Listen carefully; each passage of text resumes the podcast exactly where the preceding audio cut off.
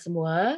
Malam ini uh, kita ada acara uh, rangkul yang akan uh, saya sebagai moderatornya, saya Eva Anderson, kalau ada yang belum kenal. Dan pembicara kita saat ini adalah Fitri Mohede. Uh, beliau adalah pelatih pendidikan keluarga uh, dari Jakarta Timur. Nah, uh, pada saat ini kita akan berbicara tentang uh, hubungan uh, reflektif manajemen emosi diri. Nah, jadi uh, untuk lebih detailnya, saya akan persilahkan Fitri untuk menjelaskan kepada kita semua uh, apa sih hubungan reflektif manajemen emosi diri ini. Silakan Fitri. Terima kasih Kak Era. Uh, Assalamualaikum warahmatullahi wabarakatuh. Selamat, selamat malam semuanya. Oke, uh, kita kenalan dulu kali ya. Uh, tadi kan udah dikenalin sama Kak Era, aku Fitri Mohede, pelatih pendidikan keluarga dari wilayah Jakarta Timur. Anaknya satu, laki-laki umur 8 tahun. Nah, hari ini uh, saya ditemenin sama Kak Elsa Sigit. Uh, silakan Kak Elsa, kenalan dulu. Ya, selamat malam semuanya. Uh, kenalkan nama saya Elsa Sigit. Saya uh, rangkul, uh, rangkul penggerak ya. Penggerak rangkul. Penggerak rangkul. Uh, anak dua laki-laki semua, uh, usianya 14 dan 12 ya. Lupa sendiri ya. umur anak sendiri. 14 dan 12 laki-laki semua dan lagi sekolah online ya seperti juga uh, teman-teman semuanya anaknya sekolahnya online. Uh, ya kira-kira gitu aja. Oke. Silakan ya Fitri. Ya makasih. Oke. Okay. silakan Fitri. Oke okay, makasih. Oke, uh, hari malam ini kita mau ngobrolin soal hubungan reflektif sama manajemen emosi diri. Jadi sebelumnya nih, uh, mungkin ada yang di sini ada yang belum tahu tentang apa itu keluarga kita, tentang apa sih itu rangkul. Kita mau dengerin dulu ya tentang keluarga kita dan si rangkul ini saya ingin cerita tentang keluarga kita. Keluarga kita yang percaya bahwa salah satu tujuan utama kita dalam keluarga adalah untuk belajar mencintai dengan lebih baik. Sebagai orang tua, sebagai anggota keluarga, kita semua punya modal cinta.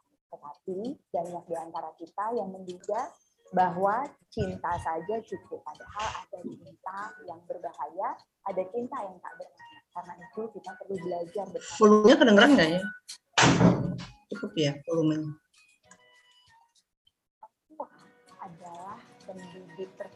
Dan pendidik utama yang ada di sepanjang perjalanan keluarga bersama anak. Tetapi tidak ada sekolahnya untuk jadi orang tua dan jarang di antara kita yang belajar bagaimana pola pengasuhan yang sesuai untuk anak kita, untuk keluarga kita, dan untuk zaman kita.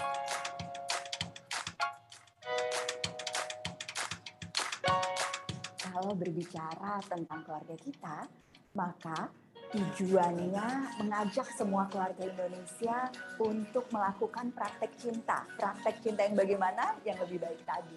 Caranya lewat belajar tiga kurikulum utama, kurikulum hubungan refleksi, yang membantu anak-anak kita dan kita sendiri jadi lebih bahagia. Kurikulum disiplin positif yang menumbuhkan kemandirian dan seluruh anggota keluarga. Dan yang terakhir, yang menciptakan anak-anak yang cerdas bukan hanya untuk masa sekarang tetapi untuk masa depan.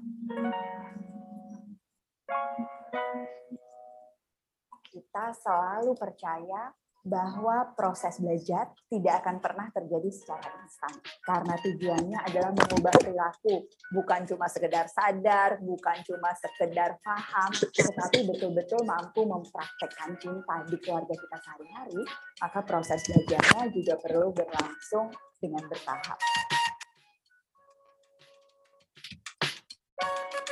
Nah, caranya gimana? Banyak banget orang yang kemudian bertanya, bagaimana sih kita melakukan pendidikan keluarga, tapi yang betul-betul melibatkan semua. Melibatkan semua itu melibatkan siapa saja? Melibatkan uh, orang tua yang ada di sekeliling kita, melibatkan keluarga besar, melibatkan uh, korporasi, melibatkan pemerintah. Bikin karena prinsipnya pengasuhan itu urusan bersama. Jangan pernah pikir bahwa kalau Anda sudah jadi orang tua yang luar biasa, yang sempurna, maka anak Anda pasti akan menjadi persis seperti yang Anda impikan, sempurna. Tidak. Untuk bisa menjadi orang tua yang baik, kita harus kerja barengan kita harus percaya bahwa sebetulnya yang akan menentukan masa depan anak itu bukan hanya sekedar orang tuanya, tetapi semua orang yang membantu kita menuju pendidikan keluarga. Yang keluarga kita paling percaya, sumber belajar utama itu sebetulnya ada di orang tua lainnya.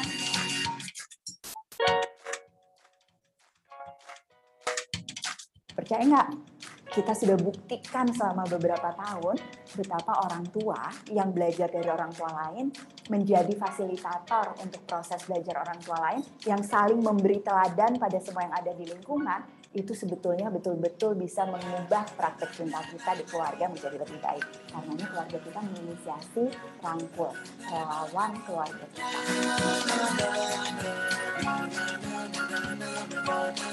Siapa yang menjadi rangkul? semua orang yang peduli dan merasa bahwa bukan hanya dia sebetulnya yang punya uh, masalah, tetapi bahwa memang pada saat kita bicara pendidikan keluarga di Indonesia ini masih banyak sekali yang harus kita lakukan bersama-sama. Jadi relawan-relawan yang luar biasa ini bekerja di puluhan kota di seluruh Indonesia mengadakan sesi nonton bareng, berbagi cerita, melakukan berbagai gerakan di masyarakat, kerja beneran loh, kerja barengan beneran, dan kemudian mengupayakan perubahan lingkungan dari mulai satu rumah, satu anak, sampai pada akhirnya semua dan setiap anak yang ada di lingkungan sekitar kita mampu mencapai tujuannya. Kenapa perlu rangkul? Karena kita nggak ada yang sempurna. Tidak ada orang tua yang sempurna. Karena itu kita selalu butuh bantuan orang lain untuk mencapai tujuan pengasuhan kita. Dan semakin banyak bantuan, semakin banyak kolaborasi, maka insya Allah semuanya akan mencapai tujuan ini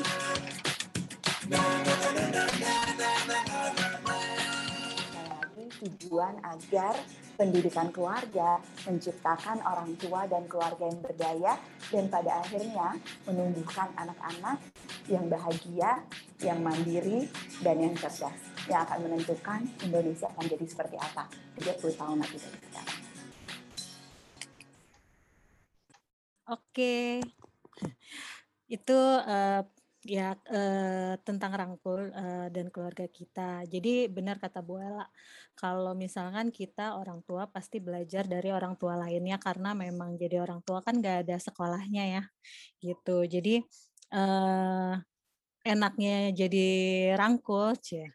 Kita kan karena bikin-bikin sesi kayak begini nih sekarang, terus mendengar cerita-cerita pengalaman orang tua lainnya, kita jadi bisa apa ya mengambil praktik baik. Jadi ketika kita bisa uh, pada suatu saat menemukan masalah yang sama, kita bisa tahu apa yang udah kita uh, apa yang harus kita lakukan gitu.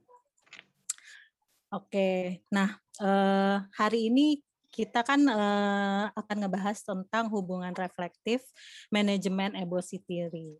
Nah, kalau misalnya aku langsung aja ya.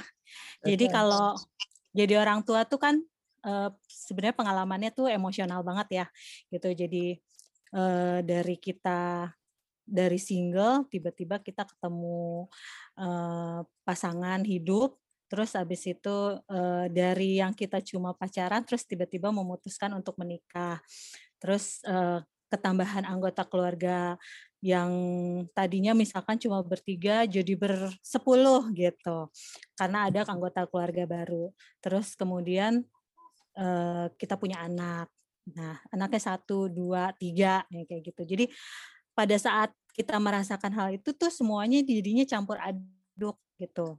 Uh, dari seneng, terus ada takutnya, terus khawatir. Seneng tuh karena uh, ya salah satunya kita menemukan pasangan hidup, terus keluarga bertambah banyak, terus takutnya uh, apakah uh, misalnya apakah keluarga pasangan bisa menerima kita atau apakah pasangan bisa menerima kita aja itu kan yang ditakutin. Terus khawatir khawatir apakah kita bisa menjadi orang tua yang baik untuk anak-anak kita nantinya. Jadi semuanya tuh kayak udah nyampur aduk jadi satu gitu Nah, gado-gado ya, Fit? Iya, gado-gado deh semuanya. karedok, karedok dan gado-gado.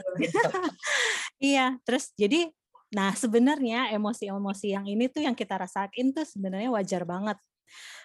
Karena uh, sepanjang kita menjalankan peran sebagai orang tua ataupun bukan menjadi seorang tua, semuanya pasti akan kita rasain, uh, rasain dan perasaan tersebut emang selalu ada gitu. Walaupun misalnya kita belum punya anak, ya tetap aja emosi-emosi tersebut pasti akan keluar gitu.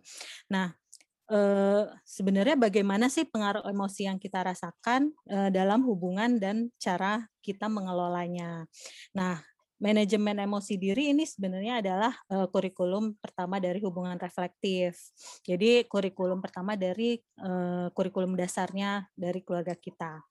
Jadi karena kita yakin, uh, jadi uh, kita yakin dengan memanajemen emosi diri ini dengan melakukan manajemen emosi diri ini adalah bisa membuat anak yang bahagia gitu. Jadi bisa diawali dengan hubungan yang baik antara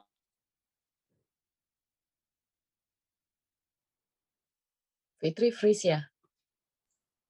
Ya, Fitri freeze ya. Iya. Di backup sama Elsa? Ya. Uh, Sambil nunggu Fitri. Mau ditunggu dulu. Mungkin uh, mungkin Fitri uh, akan nyanyi eh, Oke. Okay.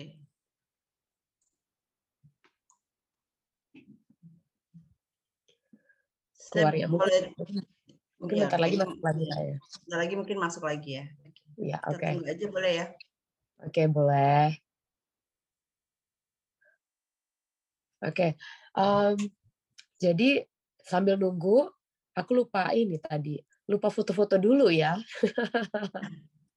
Oh iya, benar. Mumpung, mumpung masih seger-seger kan, tapi ini fitrinya lagi nggak ada. Lagi Nanti deh kalau keluar ya. Lagi keluar. Oke, jadi Elsa ini um, rangkul rang, saya rangkul kebetulan rangkul, saya ya? rangkul di Jakarta Selatan. Oh, itu udah masuk lagi. Ah, aduh maaf maaf maaf maaf. Hmm. Kayaknya internet dimaafin, sudah dimaafin. Oke, kita masuk ke uh, tentang apa? Kita masuk ke Eh, materi pertama.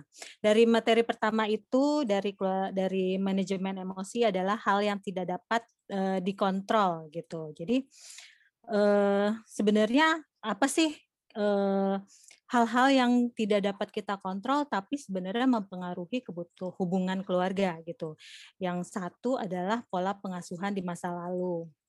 Jadi uh, seperti yang di sini waktu kan sebenarnya nggak bisa diputar ya. Jadi pengalaman pola pengasuhan masa lalu yang sudah orang tua kita terapkan kepada kita tuh secara nggak langsung kayak uh, apa ya kayak membawa dampak terus kayak kesimpan di dalam otak belakang kita nih gitu. Hmm. Kadang-kadang kita kan selalu pengen tuh kayak yang kayak pokoknya aku udah gede kalau udah jadi orang tua nggak mau kayak dia gitu kayak nggak mau kayak bapak aku gitu atau nggak mau kayak ibu aku gitu tapi tanpa kita sadari ketika kita menjadi orang tua tuh hmm, apa ya mungkin jadi kayak apa yang dilakukan orang tua kita dulu jadi kita terapkan gitu ke anak kita gitu. Ini termasuk yang, pengalaman yang, pribadi gak Fit? ya banget gitu. Apalagi soal uh, me, apa emosi ya gitu.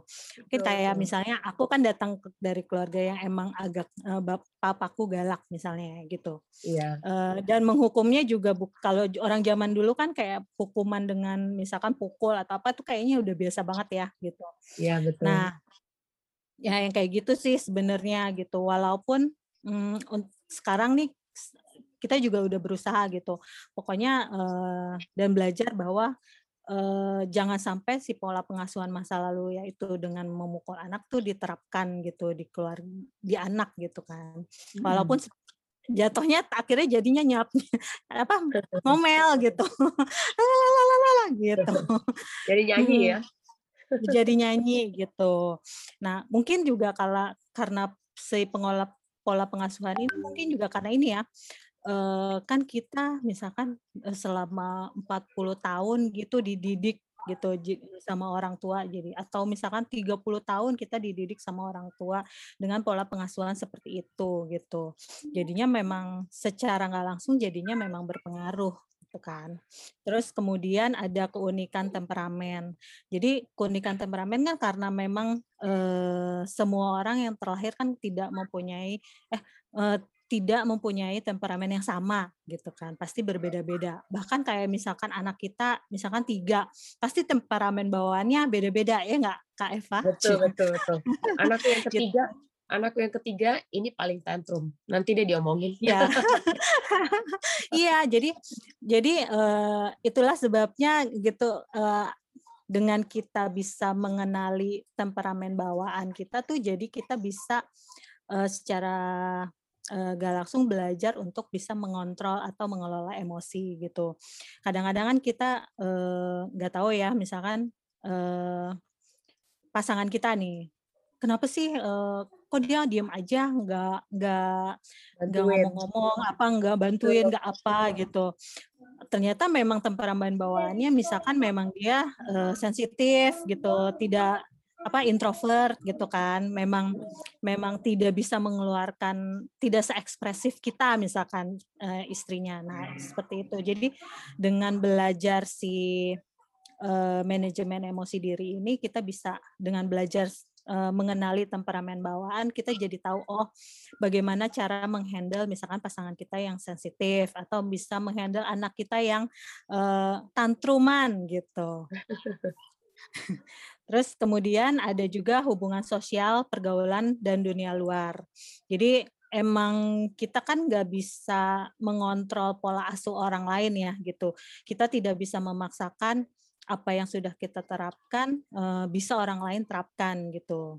Jadi ya balik lagi ke keunikan temperamen. Jadinya kita juga bisa mengenali harus bisa mengenali temperamen-temperamen bawaan gak cuma keluarga doang ya, tapi juga teman, terus habis itu mungkin keluarga lain, kakek, nenek yang kayak gitu.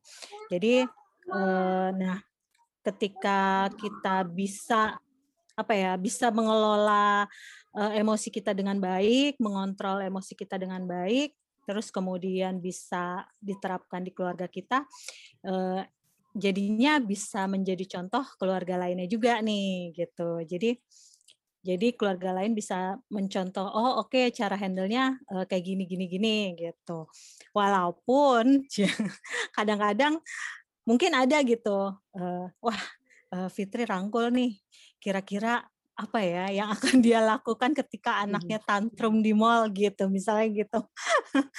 nah kayak gitu. Jadi semakin berpengaruh kuat nilai dan konsistensi perilaku kita dalam keluarga, jadi semakin mudah untuk anak memilih dan mengambil keputusan bijak karena e, balik lagi ya e, orang tua tuh fotokopi anak. Ya.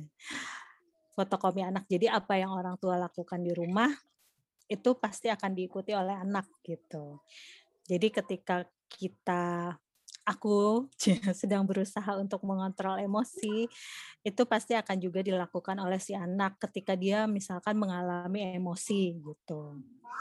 Nah, hmm. kemudian ada perubahan zaman juga. Jadi setiap anggota keluarga perlu menerima bahwa meski banyak hal yang secara filosofi tetap sama, tapi memang seiring waktu eh, bertambahnya tahun gitu, pasti akan ada yang berbeda gitu kan.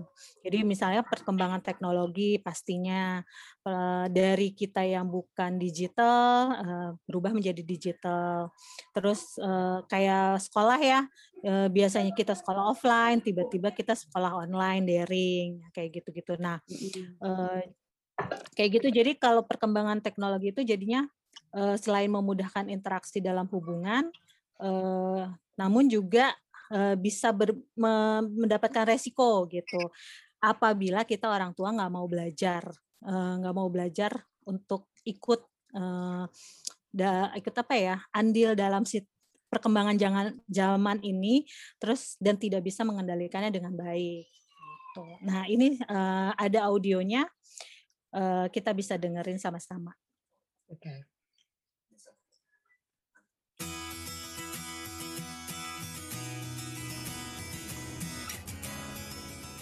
Dalam hubungan keluarga, kita selalu berusaha untuk menjadi pasangan, menjadi orang tua, menjadi menantu, atau anak yang menjalankan fungsinya dengan optimal. Tetapi penting juga untuk sadar bahwa ada hal-hal tertentu yang sebetulnya tidak dapat kita kontrol dalam hubungan keluarga. Kesadaran ini biasanya sulit karena kita punya motivasi untuk melakukan yang terbaik, yang tentu tidak salah, malah merupakan hal yang luar biasa. Tapi hubungan dalam keluarga itu perlu juga kesadaran bahwa ada hal-hal di luar diri kita, hal-hal yang bukan salah kita. Yang pertama berkaitan dengan pengalaman di masa lalu. Pada saat kita membina satu keluarga, sebetulnya itu bukan pengalaman yang sama sekali baru, karena kita semua membawa apa yang kita alami di masa lalu dalam kehidupan berkeluarga kita. Suami maupun istri sebagai ayah maupun ibu membawa pengalamannya saat menjadi anak. Yang menantang, pengalaman menjadi anak ini jauh lebih lama daripada pengalaman menjadi orang tua. Kita menjadi anak puluhan tahun, bahkan pada saat menjadi orang tua pun kita tetap seorang anak untuk orang tua kita. Sehingga semua pola yang terjadi di masa lalu sering kali terbawa terhadap bagaimana kita menjalankan peran kita sebagai orang tua. Tentu banyak yang positif, tapi ada juga hal-hal yang sebetulnya kita sudah berjanji tidak akan aku melakukan hal yang seperti itu, tidak akan aku jadi seperti ibuku atau ayahku, tapi tanpa disadari kita lakukan kembali berulang dan terus mengulangi pola yang kadangkala salah di dalam keluarga kita sendiri. Menghindari pengalaman masa lalu tentu tidak mungkin, tapi yang membedakan orang tua yang reflektif sebetulnya ada orang tua yang menyadari efek dari pengalaman masa lalunya. Kalau saya dibesarkan di sebuah keluarga di mana konflik dibicarakan dengan terbuka, sementara pasangan saya lahir dalam sebuah keluarga yang terbiasa untuk menyembunyikan konflik, maka tentu kedua pengalaman yang berbeda itu akan mempengaruhi bagaimana konflik dan masalah dihadapi dalam keluarga baru saya. Sekali lagi, tidak ada yang salah atau benar, tetapi yang ada dan perlu dilakukan adalah kesadaran tentang apa sih yang masing-masing kita bawa ke dalam hubungan ini.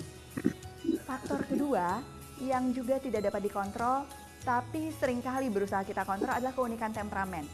Setiap anggota keluarga punya temperamen yang unik yang dibawa sejak lahir. Kalau anak saya keras kepala, saya sebetulnya punya pilihan untuk melihat itu sebagai temperamen yang juga positif.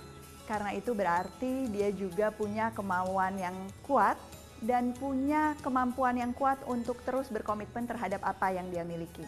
Kalau anak saya cengeng, sebetulnya kita tidak boleh menempatkan kata cengeng itu sebagai sesuatu yang negatif. Karena cengeng juga berarti dia punya pemahaman emosi yang tinggi, dia punya kemampuan sebetulnya untuk bisa berempati terhadap apa yang dirasakan orang lain. Sekali lagi, kita punya pilihan untuk melihat keunikan temperamen sebagai sebuah kesempatan, sebagai sebuah potensi positif, atau sebagai sesuatu yang seolah-olah bisa kita kontrol, padahal sebetulnya tidak. Keunikan temperamen itu tentu akan sangat mempengaruhi juga interaksi dalam keluarga. Ada anak-anak tertentu yang temperamennya mungkin lebih mirip atau lebih cocok dengan temperamen saya. Sehingga sebagai ibu, saya punya kemudahan untuk lebih memahami dia dibandingkan anak-anak yang temperamennya berbeda dengan temperamen saya. Hal ini tidak bisa kita kontrol, tapi bisa kita siasati dengan mengenali temperamen anak dan juga mencoba terus mencari cara apa sih yang efektif pada saat temperamen atau pola kepribadian kita berbeda satu sama lain. Hal ketiga yang juga tidak mungkin dikontrol dan sekali lagi selalu ingin dikontrol adalah hubungan sosial dan apa yang terjadi di dunia luar kita sering kali sangat khawatir bahwa anak-anak terpapar pada hal-hal yang negatif. Kita sangat khawatir dan ingin anak kita hidup dalam dunia yang sempurna. Tapi itu tidak ada dalam kontrol kita. Anak-anak bisa diberi pilihan untuk kemudian menyadari bahwa contoh-contoh buruk itu bukan saja tidak bisa dihindari, tapi sering kali diperlukan. kalau saya tidak ingin anak saya merokok, tetapi dia melihat berada dalam sebuah lingkungan di mana ada orang yang merokok, saya punya pilihan mengungkung dia di dalam rumah, mengisolasi dia, atau kemudian saya menggunakan kesempatan itu sebagai kesempatan belajar dan justru menyatakan apa sih perbedaan nilai yang ada di dalam keluarga yang membuat merokok itu bukan sesuatu yang bisa diterima. Kalau saya tidak ingin anak saya terpapar pada sesuatu yang buruk, pilihan utamanya adalah menyensor. Apakah itu benar? Tidak. Karena kemampuan kita untuk mensensor atau mengisolasi anak pun terbatas hanya sampai anak ada di usia tertentu. Justru pengalaman untuk berhadapan dengan berbagai situasi, pengalaman membicarakan contoh-contoh yang tidak 100% sempurna adalah pengalaman belajar yang menyiapkan anak pada saat dia harus mandiri menghadapi dunia luar sendiri. Hal keempat, yang juga sulit untuk dikontrol, tapi sering kali berusaha kita tahan, adalah perbedaan zaman. Banyak sekali hal yang berbeda di saat saya tumbuh sebagai anak-anak dengan tantangan ataupun kesempatan yang dimiliki oleh anak-anak saya pada saat mereka tumbuh saat ini. Banyak sekali tantangan yang saya tidak bayangkan harus saya hadapi, tetapi kalau kita bicara 20-30 tahun mendatang menjadi sesuatu yang sangat biasa dan harus dilatih pada anak-anak saya. Teknologi adalah salah satu hal yang sangat sering disebut. Teknologi tidak bisa dihindari. Teknologi ada di zaman ini, tetapi apakah dia menjadi sesuatu yang bermanfaat atau menjadi sesuatu yang menjadi distraksi dalam keluarga, pilihannya ada di kita masing-masing. Apakah teknologi yang mengontrol kita ataukah kita yang berusaha mengambil manfaat yang optimal dari teknologi, pilihannya ada di keluarga masing-masing. Banyak sekali yang bisa dilakukan dengan teknologi sebetulnya. Teknologi membantu saya sebagai ibu bekerja untuk bisa berkomunikasi lebih intens dengan anak-anak, walaupun kadang-kadang teknologi juga mengganggu saya pada saat saya menghabiskan waktu bersama keluarga. Jadi sekali lagi, terimalah bahwa ada hal-hal yang tidak bisa kita kontrol, tapi ketahuilah bahwa banyak hal sebetulnya dan strategi yang bisa kita lakukan untuk membuat pola pengasuhan masa lalu, keunikan temperamen, contoh-contoh yang ada di dunia luar dan perubahan zaman menjadi sekutu kita dalam membangun hubungan yang reflektif dalam keluarga.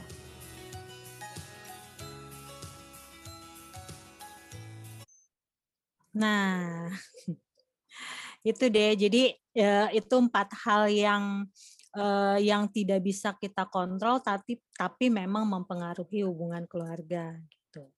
Mungkin ada yang mau sharing-sharing, kita masuk ke sesi cerita. Tadi aku cerita ya kak, jadi kayak pola pengasuhan masa lalu tuh uh, ya gitu.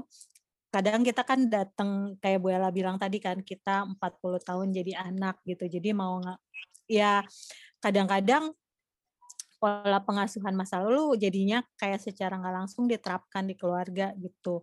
Walaupun kita udah pengennya nggak nggak nggak nggak nggak boleh kayak gitu. Kita tahu tuh itu sebenarnya nggak baik gitu ya. Tapi tetap kayak kita secara nggak sadar tuh kita lakukan gitu.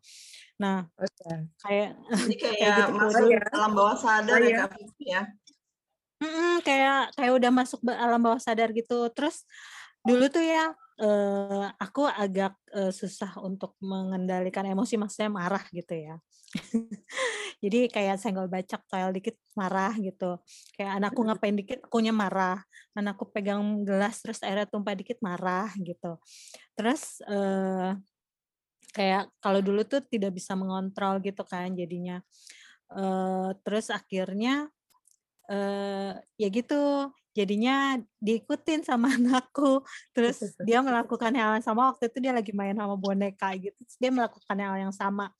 Terus kayak langsung ter terkejut itu loh kok aku banget itu dia marahnya gitu. Nah sejak dari itu udah mulai uh, setelah apalagi setelah mengeluarkan apa mengenal keluarga kita ya jadinya uh, bisa bisa belajar secara uh, refleksi diri terus uh, jadi belajar uh, mengelola emosi gitu. Nah, ketika kita sudah bisa belajar memaafkan, insya Allah gitu uh, apa ya apa yang kita lakukan juga pasti bisa bisa berjalan dengan lebih baik.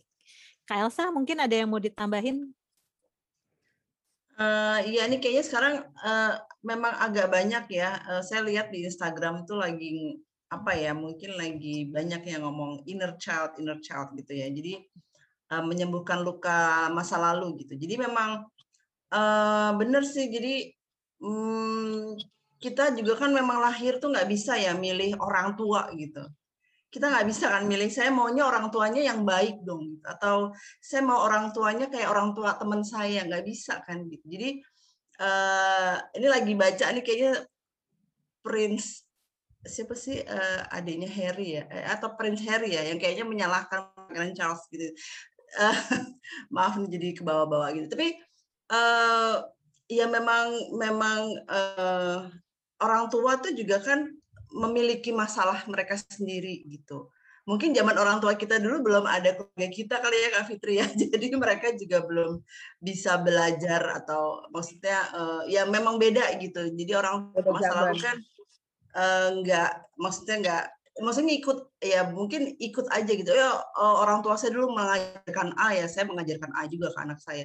Begitu seterusnya begitu seterusnya. Nah mungkin kebetulan pas level kita nih level kita kita langsung udah ngerasa yang hm, kayaknya nggak bisa nih gitu. Kayaknya orang tua gue dulu ngajarinnya A nah sekarang nggak mau A gitu. Jadi saya maunya mungkin A plus B gitu ya, A plus B, B itu mungkin suami kita gitu atau pasangan kita gitu. Tadi kan juga dibilang bilangin ya bahwa uh, Bu Ella tadi di, di audio kan bilang kalau kita itu terbiasa meng, apa namanya membahas ya. masalah gitu dalam keluarga, tapi pasangan kita itu di keluarganya uh, tidak menyelesaikan masalah gitu. Jadi masalah itu dipenuhi atau apa gitu.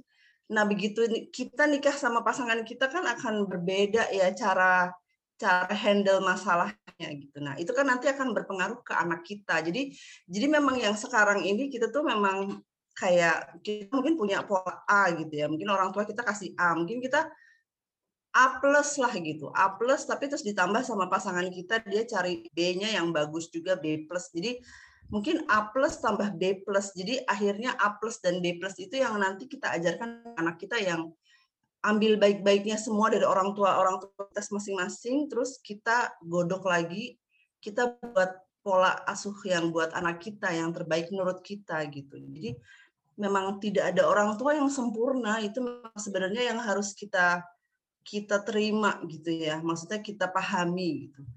Uh, dan kalau tadi namanya uh, menyembuhkan luka lama gitu memang saya waktu itu juga kerasa sih uh, kalau tadi Kak Fitri kan ngelihat anaknya tapi marah terus kayaknya kayak saya gitu. Itu sih saya juga, saya anak saya yang gede itu juga sama persis plek-plekan abis gitu. Terus uh, waktu itu sih saya ngerasanya waktu pas saya marah saya juga gitu. Jadi misalnya anak saya masih kecil uh, anak saya nggak boleh saya ngerasa nggak boleh nonton TV gitu ya udah waktu TV dimatiin itu saya bisa marah banget kenceng dan nadanya tuh tinggi oktav 7 oktav atau 8 oktav gitu uh, matiin TV-nya gitu. Terus suami saya juga uh, anak kelima suami saya itu adalah anak kelima dari tujuh bersaudara. Jadi mungkin udah nggak kebagian marah gitu ya sama orang tuanya. Dia tuh yang ngelihat saya kenapa sih kok marah mau udah tinggal dimatiin aja TV-nya gitu. Terus menurut saya saya cuman yang kok dia simple banget deh kayaknya gitu. Penyelesaian itu kok simple banget. Jadi ternyata mungkin memang kita yang terbiasa sama pola pengasuhan orang tua kita itu merasa uh, masalah tuh harus dihandle seperti ini gitu. Tapi ternyata orang lain ada yang bisa menghandle masalah tuh dengan cara yang berbeda gitu. Jadi uh, di situ tuh saya juga ngerasa kayak uh, oh iya ya kok kayaknya saya begini gitu. Jadi kayak kayak kejeder sendiri kayak kejedot kepala saya gitu. Terus ya memang akhirnya harus refleksi ya gitu. Uh, kenapa seperti ini? Ya itu tadi mungkin memang uh, kita nggak mau seperti yang orang tua kita uh, apa uh, ajarkan gitu. Apa maksudnya didik gitu di masa lalu. Uh, tapi ternyata masuk ke dalam alam bawah sadar dan walaupun kita menolaknya tapi ternyata itu tetap keluar gitu. Nah itu kita perlu diem dulu sih. Diem dulu melihat merasakan gitu. Terus sama me, ya itu tadi memaafkan mungkin ya kalau Kak Fitri ya memaafkan dan pelan-pelan gitu kita memang harus let go gitu ya melepaskan gitu ya memaafkan juga tapi habis itu terus melepaskan gitu oke itu memang dulu saya seperti itu sekarang saya mau berubah kayak gitu gitulah jadi memang mesti harus mungkin bersama-sama ya dengan suami ya dengan pasangan maksudnya gitu. jadi sama-sama kita mau jadi orang tua yang lebih baik sih begitu. Ya, uh, saya mau coba jelasin aja ya. Jadi uh, benar. Jadi tadi posisi atau uh, fungsi kita sebagai bisa orang tua, bisa bisa anak, bisa menantu, bisa mer, apa namanya kakak ipar, adik ipar itu itu semuanya juga bisa memicu ini ya apa harus mengel, kita harus mengelola emosi gitu. Jadi kita sebenarnya uh, tahu ya bahwa emosi emosi itu sebenarnya mungkin bukan cuma marah aja ya. Oh saya emosi nih gitu, bukan bukan marah gitu. Tapi uh, emosi itu sebenarnya banyak bahagia juga emosi gitu. Uh, apa namanya uh, ceria segala macam itu juga emosi gitu ya. Uh, tapi yang di sini ya uh, marah dan rasa khawatir, rasa bersalah itu juga emosi. Nah, di sini kita akan mengenali uh, apa namanya um, hanya beberapa aja yang kita coba coba tangkap gitu. Jadi uh, kita kenali cuman uh, marah, rasa bersalah, kemudian ingin mendapat pujian atau pengakuan, khawatir, dan juga ada rasa nggak enakan.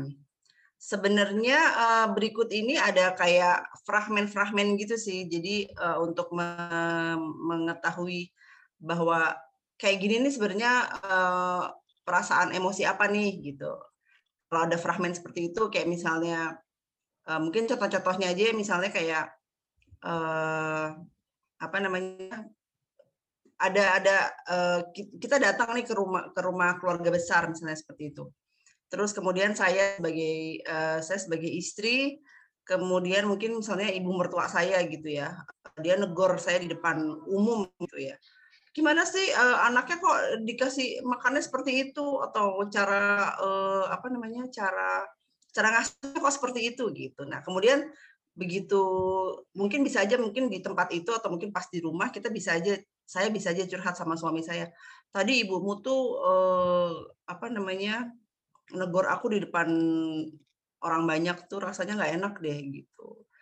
Uh, terus suaminya juga bilang ya sebenarnya kan yang diomongin ibu tuh sebenarnya kan benar, cuman memang cara cara ngomongnya aja mungkin yang uh, yang apa mungkin dirasa tidak pantas nggak enak lah gitu di depan banyak orang seperti itu. Jadi hal-hal uh, seperti ini kan sebenarnya mungkin bukan bukan marah karena nggak suka sama ibu mertua saya misalnya seperti itu tapi caranya misalnya seperti itu. Jadi jadi sebenarnya saya tuh ada perasaan nggak enakan gitu nggak uh, enak dong sama orang lain gitu nggak enak dong sama sama temen sama kakak atau sama adik atau kalau enggak kadang-kadang suka di di situasi yang lain gitu eh apa namanya hmm, seringnya sih kalau saya sih waktu itu saya juga ngerasain sebenarnya.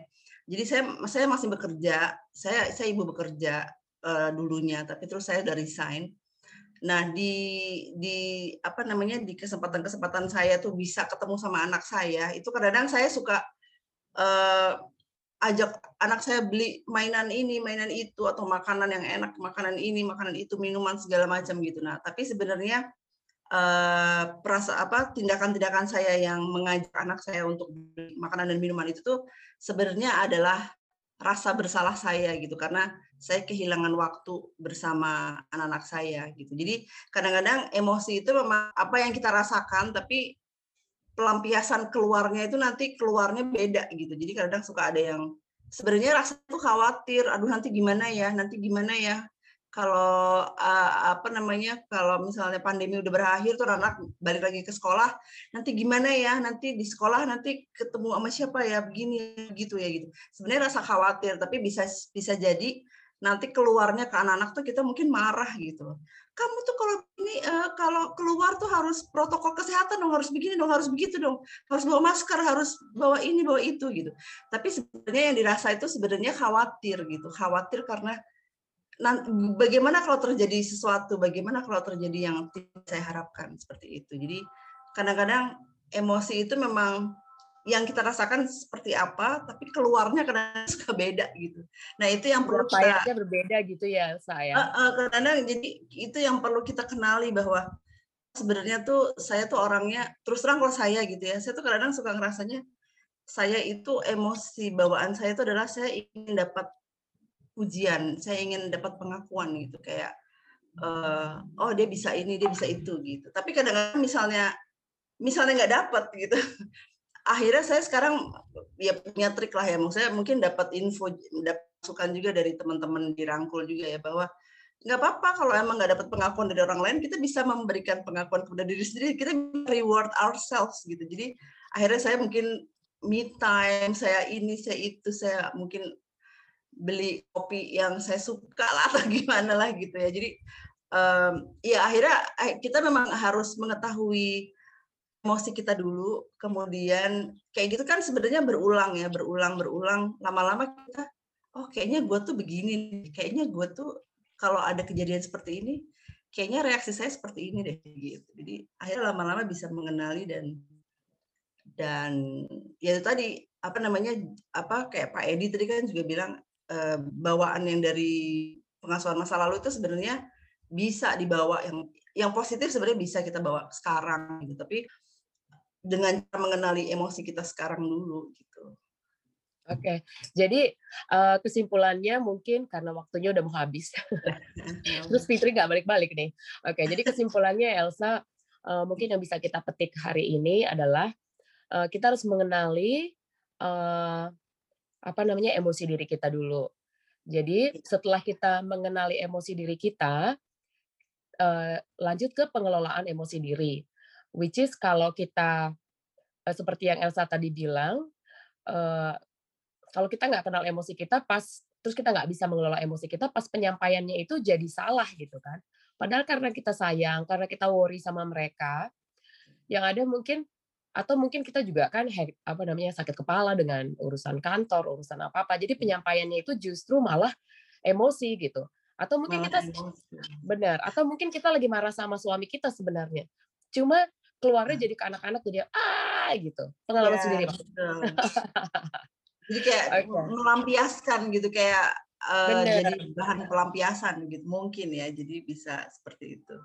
Iya jadi uh, mungkin kita mau marah sama pasangan kayaknya nggak lucu. Akhirnya sedang anak-anak itu kan konteksnya adalah makhluk-makhluk yang nggak berdaya kan. Mereka nggak bisa ngelawan nah. ah mami lalala gitu. Jadi kita marah-marahin aja gitu Iya, anak-anak kan nggak ngerti ya, benar-benar. Ayah benar. Oke, Fitri bilang, uh, oke Fitri ya. baru masuk lagi nih. Fitri. Ya, maaf ya, sampai Telkomselnya mati. oke, okay. ini ya. ini kita udah mau habis waktunya. Aku bacain ini dulu deh ya, uh, tanggapan dari apa namanya dari peserta dulu. Ya. Um, dari Christina bilang kalau saya metodenya nggak melarang mbak kalau nggak mau pakai masker saya bilang tidak apa-apa nggak pakai masker kalau sakit mami nggak menanggung dan urus dia nyadar jadi saya males pakai emosi mbak oh oke okay. kalau ini dia nggak pakai emosi Oke. Okay. Tapi pakai ancaman.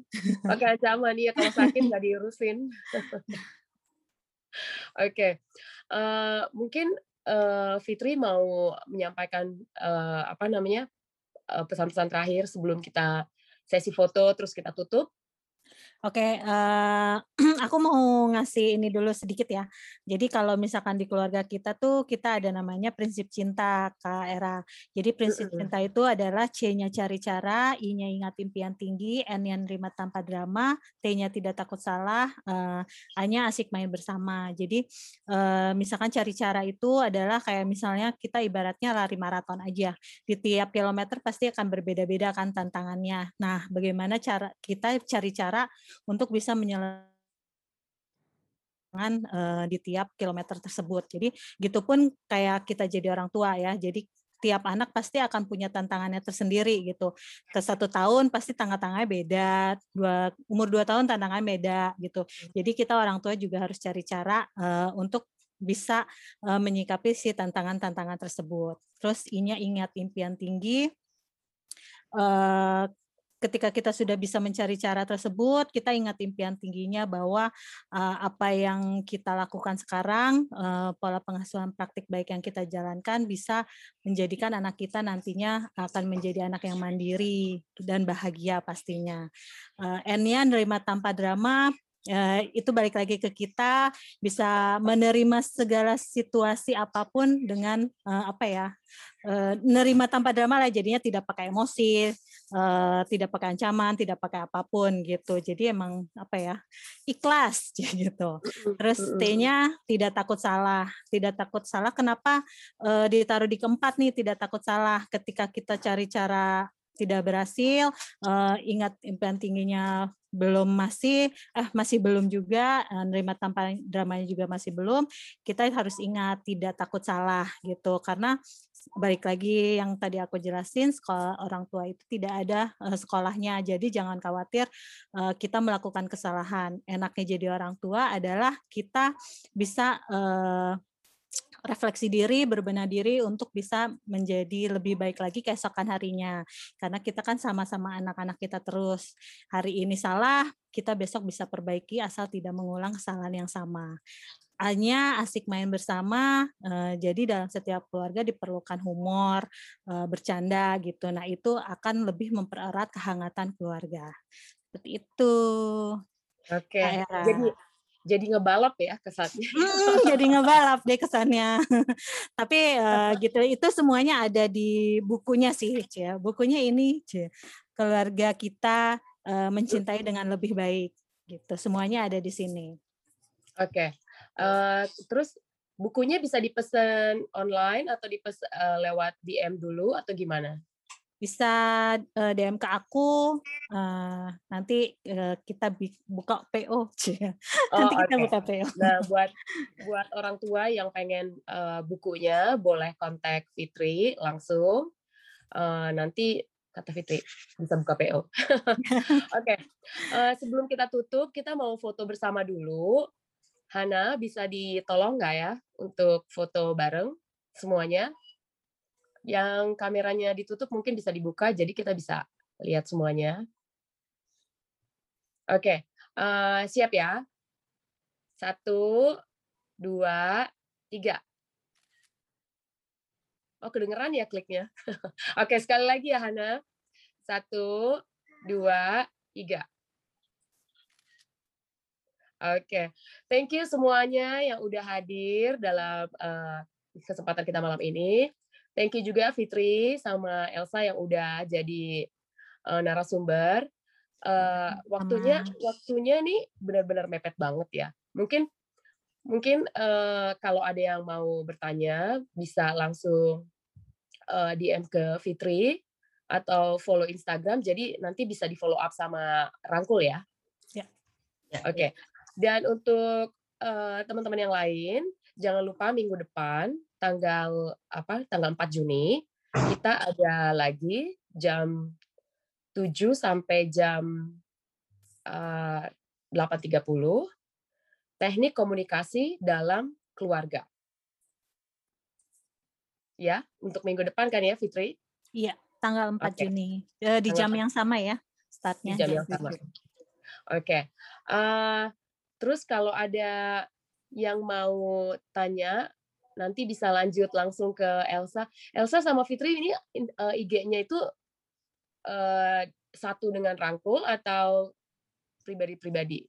Aku pribadi sih namaku Fitri Mohede udah. Oke, okay, Fitri Mohede. Terus kalau gitu uh, sedangkan Elsa? Sigit ya. Sigit ya. Sigit Tea. Oh, oke. Okay. Tea bahasa Sunda ya. Oke, oke, oke. Selamat, uh, thank you semuanya yang udah ikutan. Selamat malam buat semuanya. Uh, sampai ketemu lagi, sampai ketemu lagi minggu depan. Bye semua. Terima kasih. Bye. Maaf ya tadi aku. Terima kasih. It's okay. Yo, bye. Bye.